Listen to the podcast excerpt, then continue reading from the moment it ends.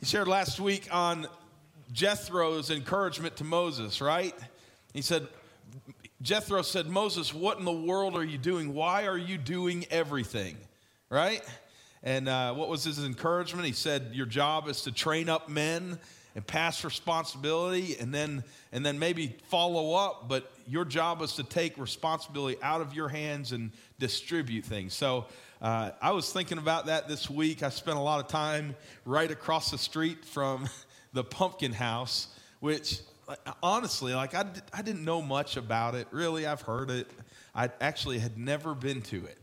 And so i was there all week and i look over and it it just blows people's minds to think how much labor it takes. Like, I'm looking at some of these pumpkins thinking it would take me an hour to do one of them, right? It just, people come, uh, come from miles and miles. I was, as we were standing there setting up, there'd be people come through that said one, one family's from New Jersey that happened to be in the neighborhood looking at the pumpkin house. People from uh, Tennessee, and Kentucky, of course, Kentucky's right across the river. But I just had the opportunity of meeting Ric Griffith. And he is, I joke around, but he's one of the most interesting men I've ever talked to. They could put a camera on him and do a PBS special and say, Ric, talk. And he, he'd just have so much history. But uh, listen, I'd never seen a guy like Ric, by the way. You have thousands of people at your house, all this labor has been done. And if you bump into Ric, he's the type of guy that says, Hey, come on in. You hungry? You need something to eat? Just come on in and walk around the house. He explained the things on his wall. I'm like, dude, you've got thousands of people at your house. You need to be with those people. Like, you just feel like you need to be doing something if you have that many people. And it was a perfect example. There are probably hundreds and hundreds of people that work with him to put that together. And it's a great, great illustration about uh, what Jethro told Moses to do. So we're going to start off, though, in a new phase uh, today. I'm going to talk about the mountaintop experience of Exodus chapter 19, and uh, we'll look just, just to the first four commandments in a little bit. But there's this mountaintop experience, and uh, they've been led now to a new phase. Um, they've been led to the base of a mountain called Mount Sinai. And so uh, I just want to share the interaction that they had with God and uh, how God dealt with the people. So, um, just looking forward to this morning, all right? Uh, if you have a Bible or if you want to just look up here, uh, follow along with me. Exodus 19, verse 1 it says there, On the third new moon, after the people of Israel had gone out of the land and of, of Egypt, on that day they came into the wilderness of Sinai. Now, just that, that's saying three months. Exactly three months. And just to give a little bit of, a million people stepped out trusting God and they're homeless right now. They're homeless. How many of you enjoy wilderness camping? Right? How many of you would enjoy it for three months? None of us. You're, you're talking about anywhere from little children. Have you ever been camping with little kids? Dear heavens. So, from that to senior adults, you're talking about camping out in the wilderness for three months. I love one of the comedians says, uh, if you uh, if you love camping, like it's our family tradition. And uh, he said it was everybody's tra- tradition until we came up with a house. But uh, but these people were homeless, right? And, and they stepped out and trusted God, and God was going to provide them a land, but it hadn't come to pass yet. And they're at this point, you remember, we talked two weeks ago about murmuring, and we come to this point, they've been wandering around without a home for three months. And, and if you know just kind of the storyline, this is going to start an 11 month period of time in the wilderness of Sinai.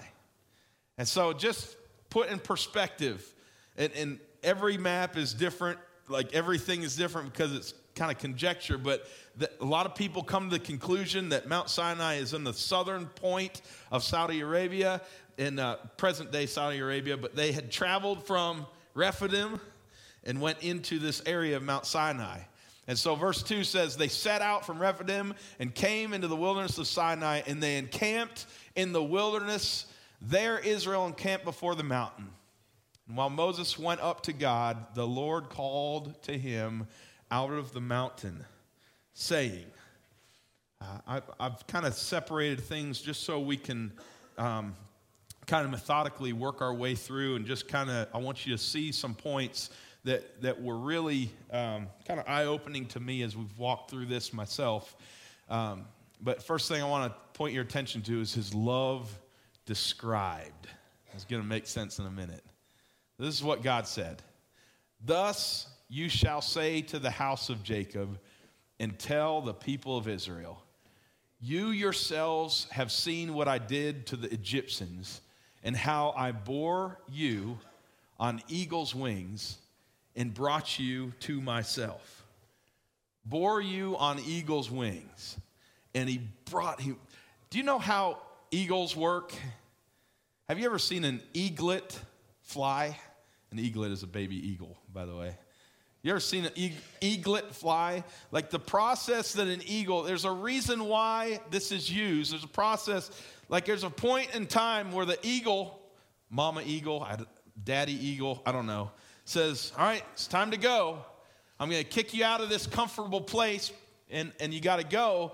And they go to this period where I'm not, I'm, I'm not a geologist or a biologist or anything, but they start this period where they jump from branch to branch, building up their strength so that one day they'll be able to fly. But when they start to fly, the, the mama eagle will fly underneath it that if it gets tired and weary and unable, they can rest on eagle's wings. And the picture here is that God is drawing, He's drawing Israel to Himself. And I bore you on eagle's wings. It's this picture of support. This, this, I'm, I'm launching you out from this place that you've been. It's going to be uncomfortable, but I'm, I'm carrying you. I'm bringing you along. This, just a side note what's the desire of every father in this room? I, like, I want my boys to grow up and go, right? I want them to be a man. I want to go out and be your own man and have your own house. And when you're 30 and you're home, I'm like, you go, buddy. This is too comfortable for you. You're going to have to pay some rent if you're going to stick around. But no, what, what is my role as a father? It's, I'm not going to get to the point that they're 18 and say, all right, out of my house. And my role right now, I have a nine year old, an eight year old, and a six year old boy. Right now, I'm teaching them and training them and helping them along. Like, I, I'm not just saying, figure it out, son. I'm teaching them how to be a man. And then it comes to a certain point where they send them off to college. That's not the end. Right? I'm not, I don't just launch them off and say, hope he figures it out. No, there's still accountability. There's still got to be like encouragement. It's the picture of uh, walking with them. But there comes a day, and I hope it's a day of celebration where when they launch off on their own, it's a moment of celebration. Uh, this, this whole picture, uh, I, I, shared this morning uh, just from a testimonial standpoint. My dad, when I was in college, I was graduating from high school, and I was a good church kid, but I was born again when I was a junior in high school. Recognized I was lost but uh, when my dad dropped me off at Cedarville University, he drove the whole way back home uh, crying out to God on my behalf because he didn't think I was capable of making my own decisions. Like, I, I just was not mature, even at a Christian school. And I just see this compassion of my father that was there. There was wings that I could fall back on, and that came to the point where I was ready to launch. It was a day of celebration this whole picture of our Heavenly Father. Uh, but, sorry, I was, I've been looking at that picture and you haven't. So it's just a, now that you see, we're going to move on. All right. I, I, want you to kind of turn your, your attention to His Lordship. Uh, his Lordship. And let me, let me say it's an American problem. It's a misrepresentation of the gospel that we are looking for a Savior but we're really not looking for a Lord. So many people in this country that are, they'll say yes to Jesus as Savior and that I'm saved, they'll take care of it, but I don't need a Jesus in my life telling me what to do. I don't, I don't need, I don't need this dictating my steps. I just want the Jesus that saves me when I die. That's not the, that's not the Jesus of the Bible. So he is Lord. And, and I just, I want you to see that they were coming on his terms. Verse 5 says, Now therefore, if you will indeed obey my voice and keep my covenant, if you will obey my voice and keep my covenant, you shall be my treasured possession among all peoples, for all the earth is mine.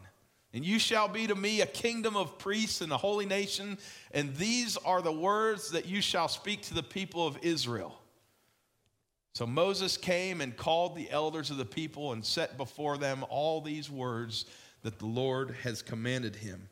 Uh, this, this you, you see this picture Moses going up this mountain, talking to God and bringing a message back down. You're going to keep seeing this.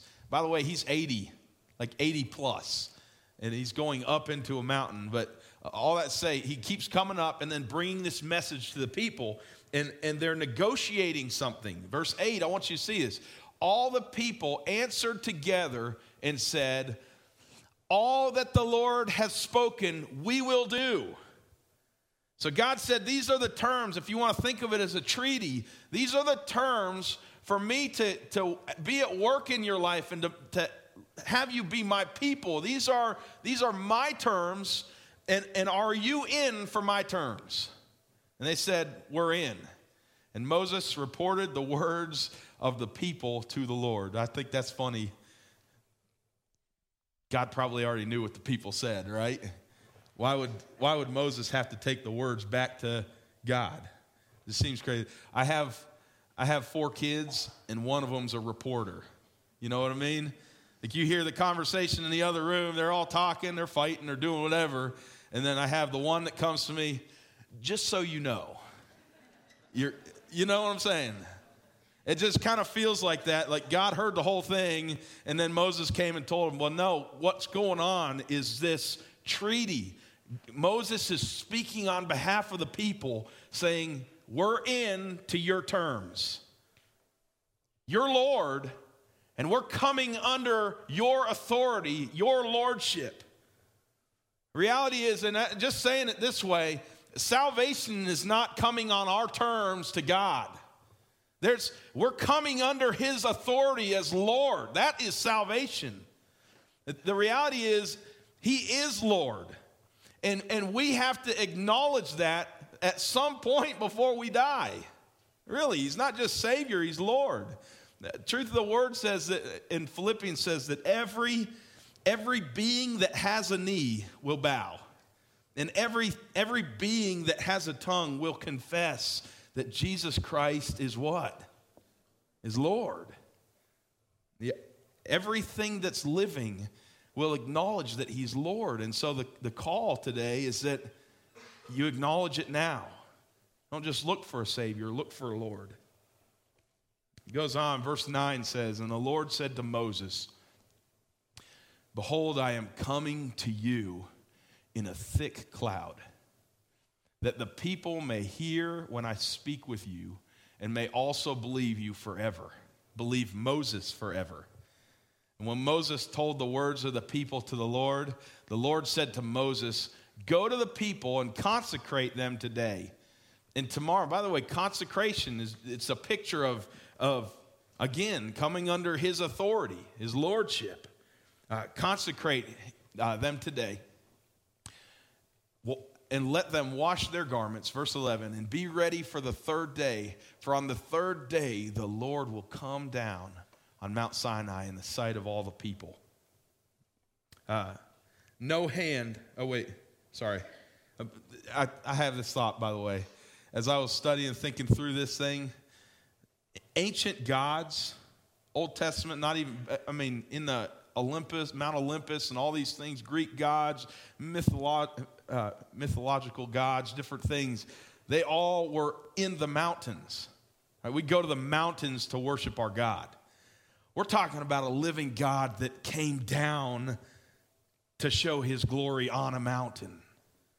As, we're not talking about an even playground here. We're talking about God that came down to show himself on a mountain. And so no hand shall touch him, but he shall be stoned or shot. If you came into his presence, this terrible, awful, powerful presence of his glory, it said, if you touched the mountain, you'd be uh, stoned or shot.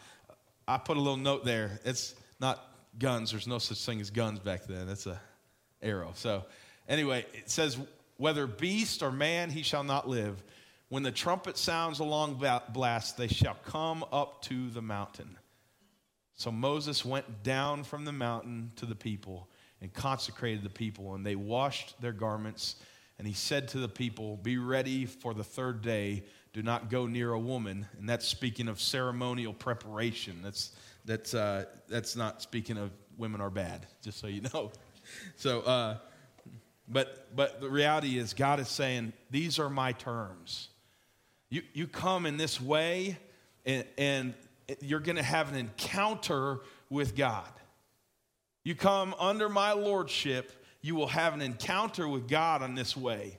Uh, and I, I have this. Aren't you thankful that we don't have to clean ourselves up to come to God? That, that if your life is a wreck this morning, when we preach Jesus, we're not telling you to clean yourself up so you can get Jesus. Listen, every person in this room, we're talking about garments. Every one of us needs to be clothed with the perfect righteousness of Jesus. And, and if you're clothed with anything else, then you're not right with God. So you could be the cleanest looking human being in this room. You're, you might be the nicest, kindest person, but if you're not clothed with Jesus' righteousness because of new birth, then you're not right with God. And so I, I just, I'm thankful that. Uh, that I don't have to clean myself up to come to God, that I, I can come because of Jesus. So I want you to look now. So it's all leading up to this moment, this encounter with his glory, and his likeness was displayed. And uh, listen, anything that you in your mind can fathom about what's about to happen, we don't understand it. It's so much more terrible and awful, like just powerful and fearful than we could imagine in his holiness. Verse 16 says, On the morning of the third day, there were thunders and lightnings and a thick cloud on the mountain. Later on, mentions that the thick cloud was so thick that, that light could not go through it. Darkness was over everything. said, a very loud trumpet blast, so that all the people in the camp trembled. Just just a terrifying thing standing at the base of a mountain and seeing the glory of God come over that mountain. You know, we, we talk pretty flippantly about the glory of God, and the reality is we can't handle the glory of the sun without putting sunscreen on. Get what I'm saying? To, to, to stand and to see the glory of God, we would all be shaken. Comes verse 17. Then Moses brought the people out of the camp to meet God. And they took their stand at the foot of the mountain. Now, Mount Sinai was wrapped in smoke because the Lord had descended on it in fire. And the smoke of it went up like the smoke of a kiln, and the whole mountain trembled greatly. And I, I hate to post a picture because a picture makes you think that it makes sense. But So don't buy into this picture too much. But just to help you halfway fathom this, the, the glory covering a mountain. I love driving uh, out up 77 and just driving through the mountains because I lived in Georgia and it's just a flat state with a bunch of pine trees, right? For the last 11 years. So when I get to drive through the mountains, it's like, people actually get to see this all the time. Like, it's shocking. Now imagine a mountain being covered with the glory of God. So much so that the, the actual mountain trembled, quaked. And there's this loud horn, and there's lightning and thunder coming down. And I, I just want your heart to understand how terrifying this is. and these people standing looking. And again, sorry about the little depiction there. I don't know who that is, if that's you could actually see God, but that's somebody's best uh, attempt at depicting that. But I, I just want you to wrap your mind around how terrifying it is. It says the trumpet sound, the sound of the trumpet, uh, sorry, sound of the trumpet grew louder and louder. And Moses spoke, and God answered him in thunder. So, what's your best God voice? You know, we, we hear depictions on TV or whatever, like, is it a deep voice that says, you? You know, I don't know what your voice, what your best God voice is, but it's nothing like what this is. God answered with thunder. His response to Moses with, with thunder, like we, we, we can't fathom that, how terrifying hearing a voice from heaven. And the Lord came down to Mount Sinai to the top of the mountain. And the Lord called Moses to the top of the mountain. And Moses went up. By the way, went up again. 80 years old, by the way, plus, 80 years plus. It says, And the Lord said to Moses, Go down and warn. Moses like, I just got up here. No, I was kidding. Uh, um, no. Go down and warn the people lest they break through to the Lord to look, and many of them will perish. Like he's, he's warning them. Don't warn them that if they come in contact with my glory, they're going to perish. You see this thing, this division between His holiness, His glory, that no man can come in contact. You guys stay down there, and we're just going to have a representative go into the presence of God. It says, and also let the priests who come near the Lord consecrate themselves, lest the Lord break out against them.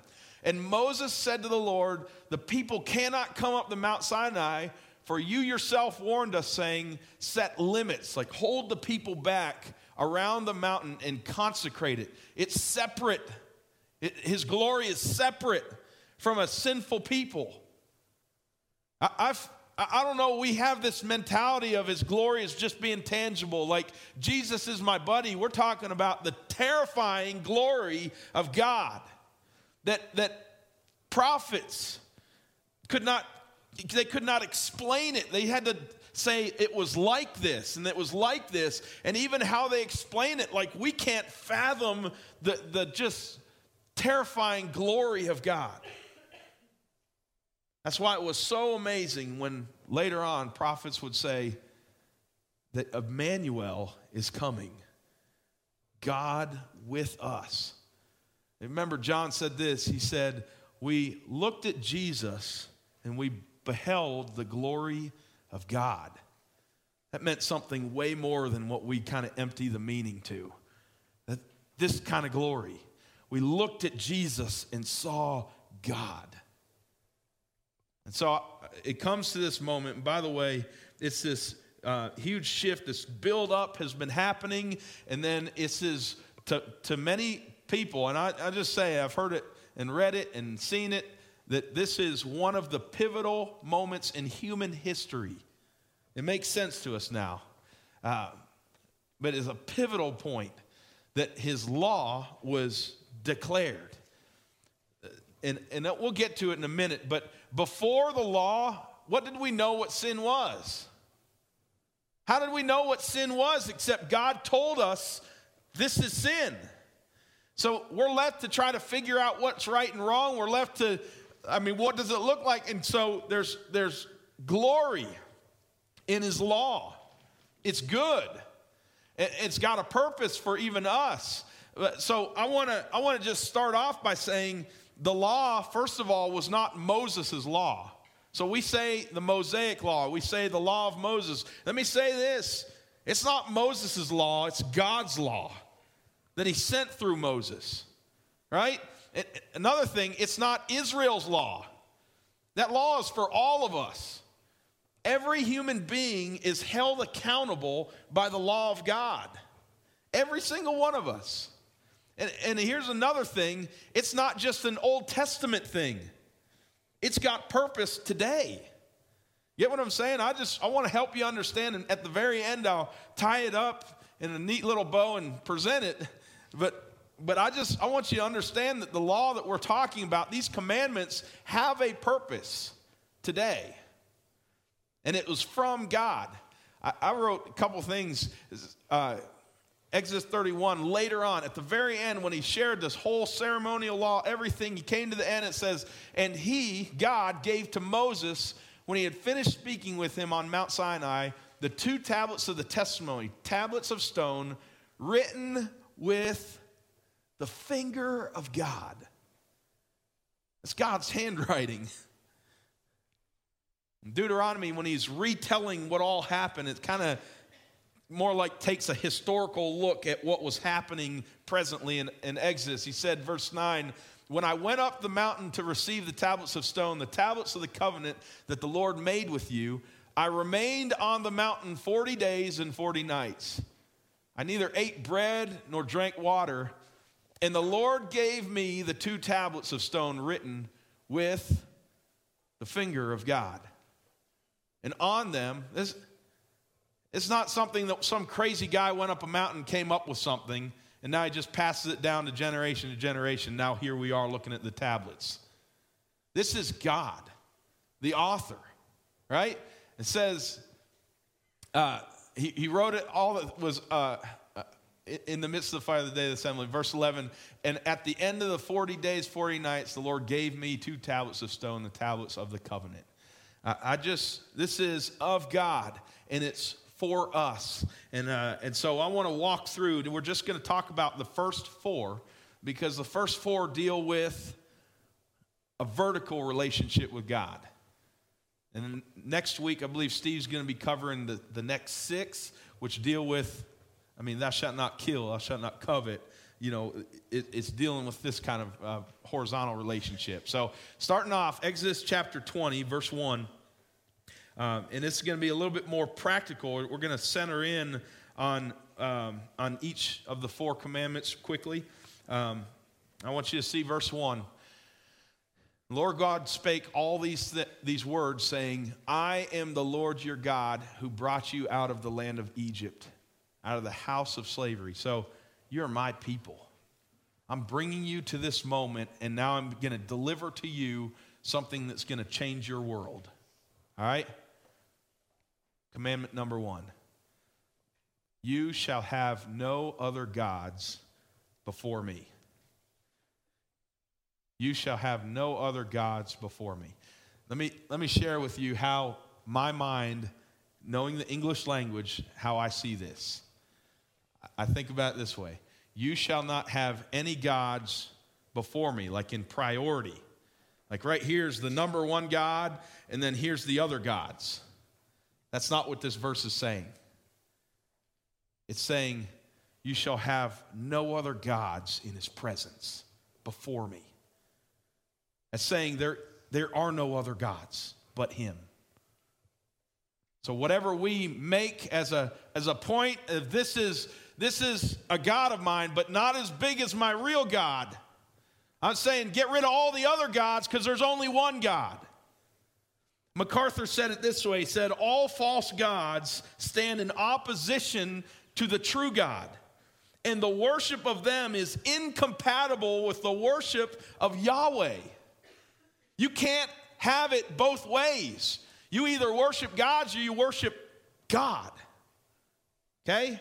Uh, and I'm going to step on a little bit of toes, but understand I'm stepping on my own toes just for a minute. You can't worship God and worship your family. And I, let me just say it this way there's a difference between caring, loving, nurturing your family, and worshiping your family. All, like all your affection, you have a little bit left for God. I'm saying God has placed that responsibility in your life, and you're to do it diligently with all your love. But I think we sometimes worship our own kids, or we worship uh, our history. I, I see too, like you've heard the term God and God and nation. Like we, I'm a patriot. I, I love America. I had a family that fought in wars, God and country. Man, that's that's the heartbeat of. I just love my country. But listen, They're not in the same. I'm a patriot, but I don't worship my country. I don't worship our history. I worship God, right? Uh, and just, I put here on here God and football.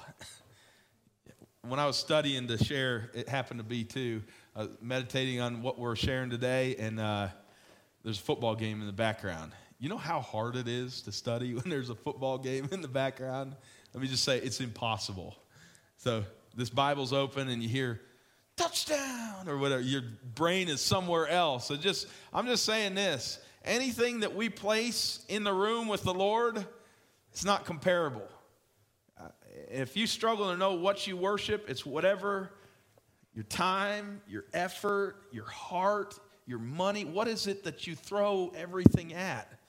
Just be careful that there's no other God before in his presence.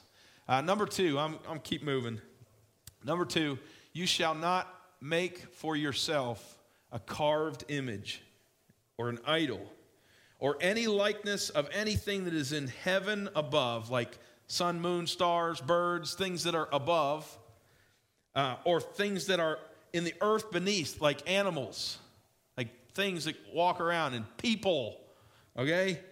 Or that in the water of the earth, fish. You shall not bow down to them or serve them, for I, the Lord your God, am a jealous God, visiting the iniquity of the fathers of the children of the third and fourth generation of those who hate me, but showing steadfast love to the thousands of those who love me and keep my commandments. Listen, uh, I don't know if you've heard of pluralism. Uh, we live in a pluralistic society that your God can be your God and my God can be my God. You just, we'll just keep it that way. But don't you come in here and tell me to worship your God. Who do you think you are? Right? Is this pretty common today? Like, it's pretty, when somebody stands up and says it like that, kind of, you feel, is there somebody in the room that might be offended by that? I'm just saying this way there is one God. There is one God. And the, the problem is, we're afraid to share our faith with people I'm not cramming it down people's throat. I'm not trying to get you to sign up for Jesus. I want you to hear the gospel and let the Lord draw you. And listen, the, the, the problem is we're afraid to tell other people that Jesus is the only way, the only truth, the only light. Because it might step on somebody's toe.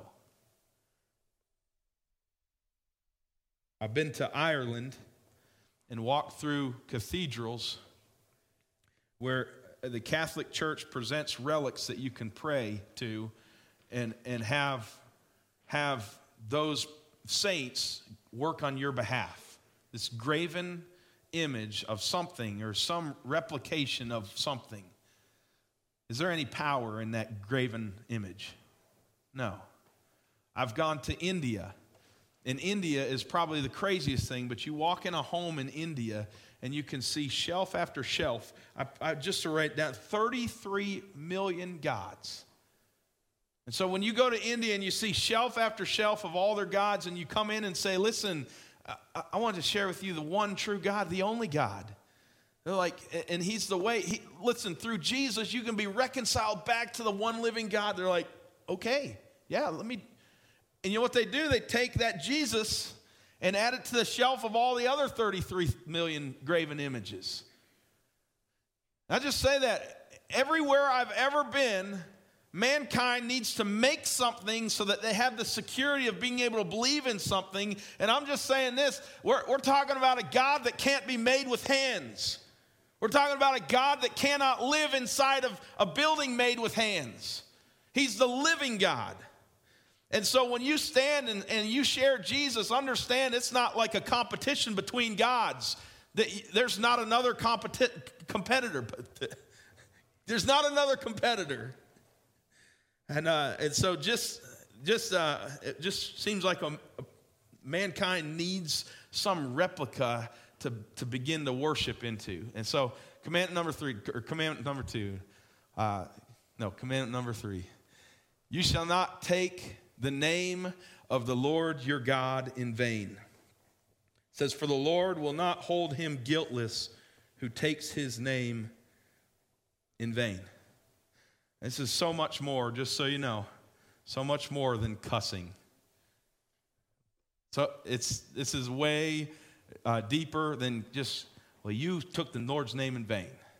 And ironically, that was the thing that God used in my heart to to help me see that that I was not born again, that my heart was unregenerate, that I had a I cussed like a sailor when I was in in uh, early in high school, and the Lord helped me see like blessings and cursings don't come out of the same mouth. And I acknowledged that I, I need a Savior, and I was born again my junior year of high school. But I, I say this is more than that. That's one aspect. But listen, this has more to do with um, saying you'll do something and then stamping God's name on it as a guarantee. Know what I mean? So when you say, listen, I swear on the name of God that I'll do this. Well, Jesus said, I was I mentioned this morning, Jesus said, Matthew 5 says this let your yes be yes and your no be no. You don't need to stamp Jesus' name on it. So, but but there's one more thing that it's going to be funny to some of you guys, but there's one more thing. When we take the will of God and use it as a spiritual trump card on any conversation. So I'm, I'm going to do something that's, that's opposite to what the scripture teaches me to do, but it, it, bless God, it was the will of God for me to do it. What can somebody say if you say it's the will of God? So, a personal story here. Uh, I was dating a girl, and we'll call her Buffalo Girl. Uh, when I was a, a, high school student, she was from Buffalo, and uh, I grew up south of Buffalo, a ways south of Buffalo. And uh, I got to the point, like summer camp came around, and you go to summer camp, like there's a lot of fish in the sea when you go to summer camp. Pretty girls and and I'm like, man, she's a great girl, loves the Lord, and she really does. She's a genuine girl, but I just feel like I'm not going to my potential. There's got to be something better out there. Could be something better. So I, I went to her at summer camp and I said, listen, uh, Buffalo girl, uh, uh, I just think it's, it's the Lord's will right now. It'd be a good idea for us to break up. You know, it's not you, it's me. You know, whatever we make it. And I was rebuked by, by my father. I'm thankful for it. He could see right through my intentions. And it's crazy how we say, how we say, it's the God's will.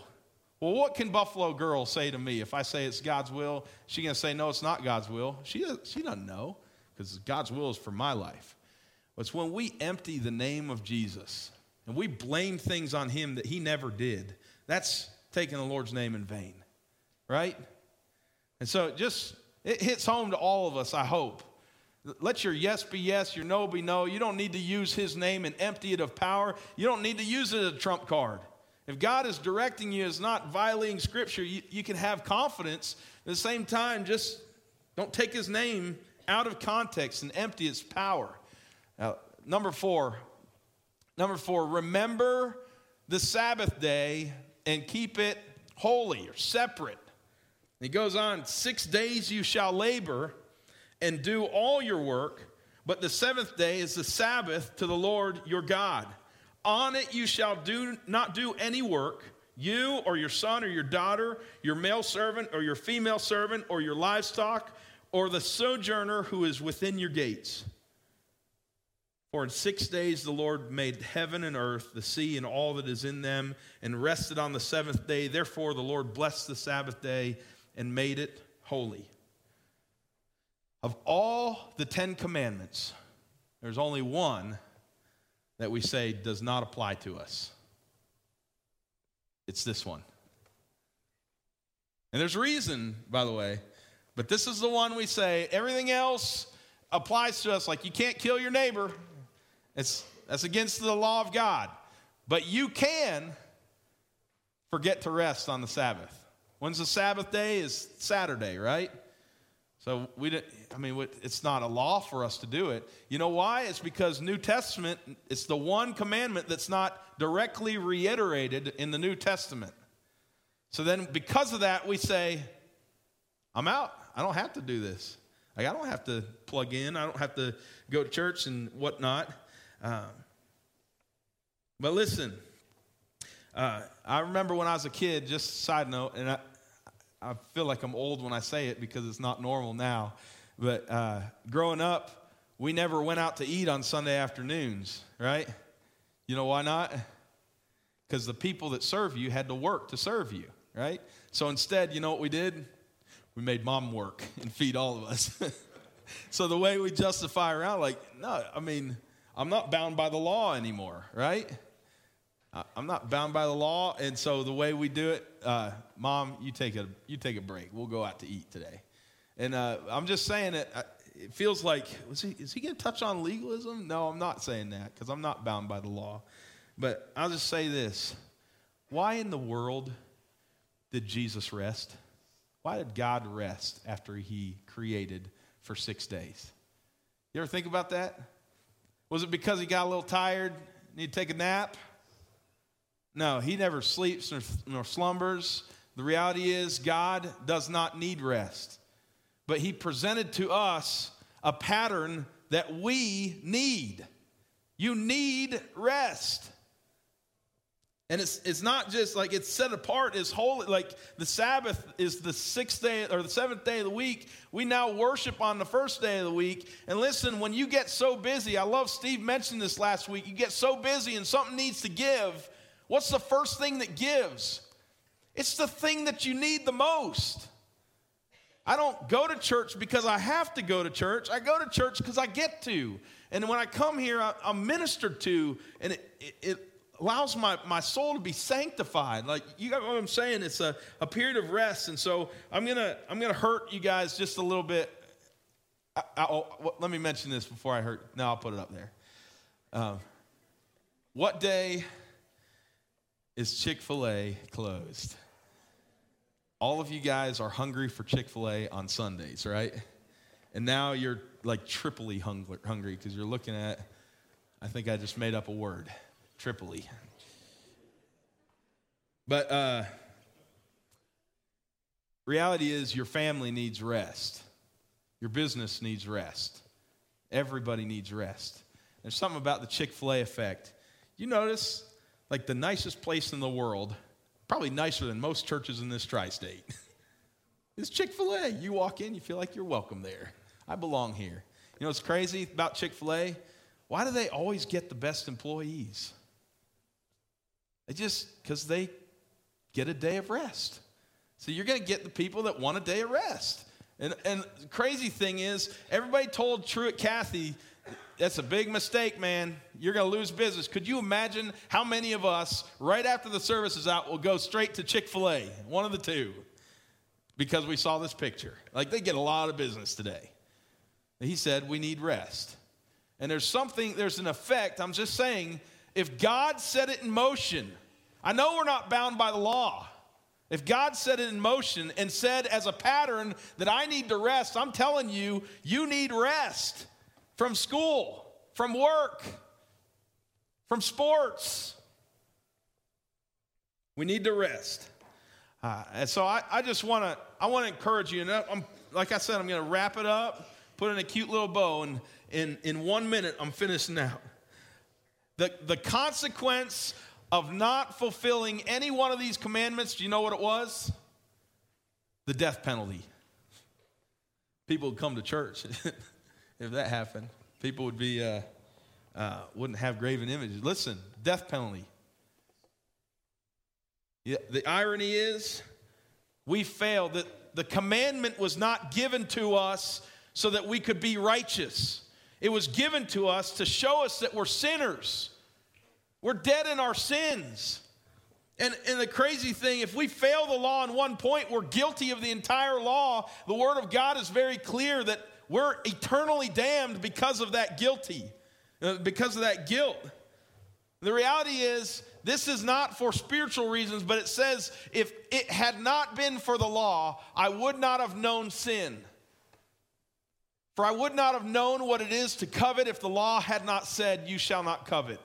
But sin, seizing an opportunity through the commandment, produced in me all kinds of covetousness. For apart from the law, sin was dead. I didn't even know what sin was because it was dead. But when I was once alive apart from the law, but when the commandment came, sin came alive and I died.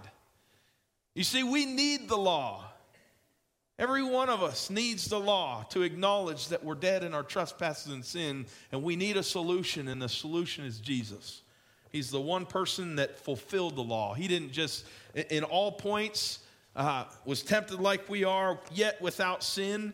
By his life, he fulfilled at every point, and, and that is our only hope of righteousness, isn't how good we are at keeping the law, but it's because of Jesus. And so that's the cute little bow I wanted to end with this morning. If you don't know Jesus, um, you're standing before God in, in your righteousness. The Word of God is clear that it says filthy rags. Our, our best that we can bring to God is nothing but filthy rags. You must be clothed in the righteousness of Jesus.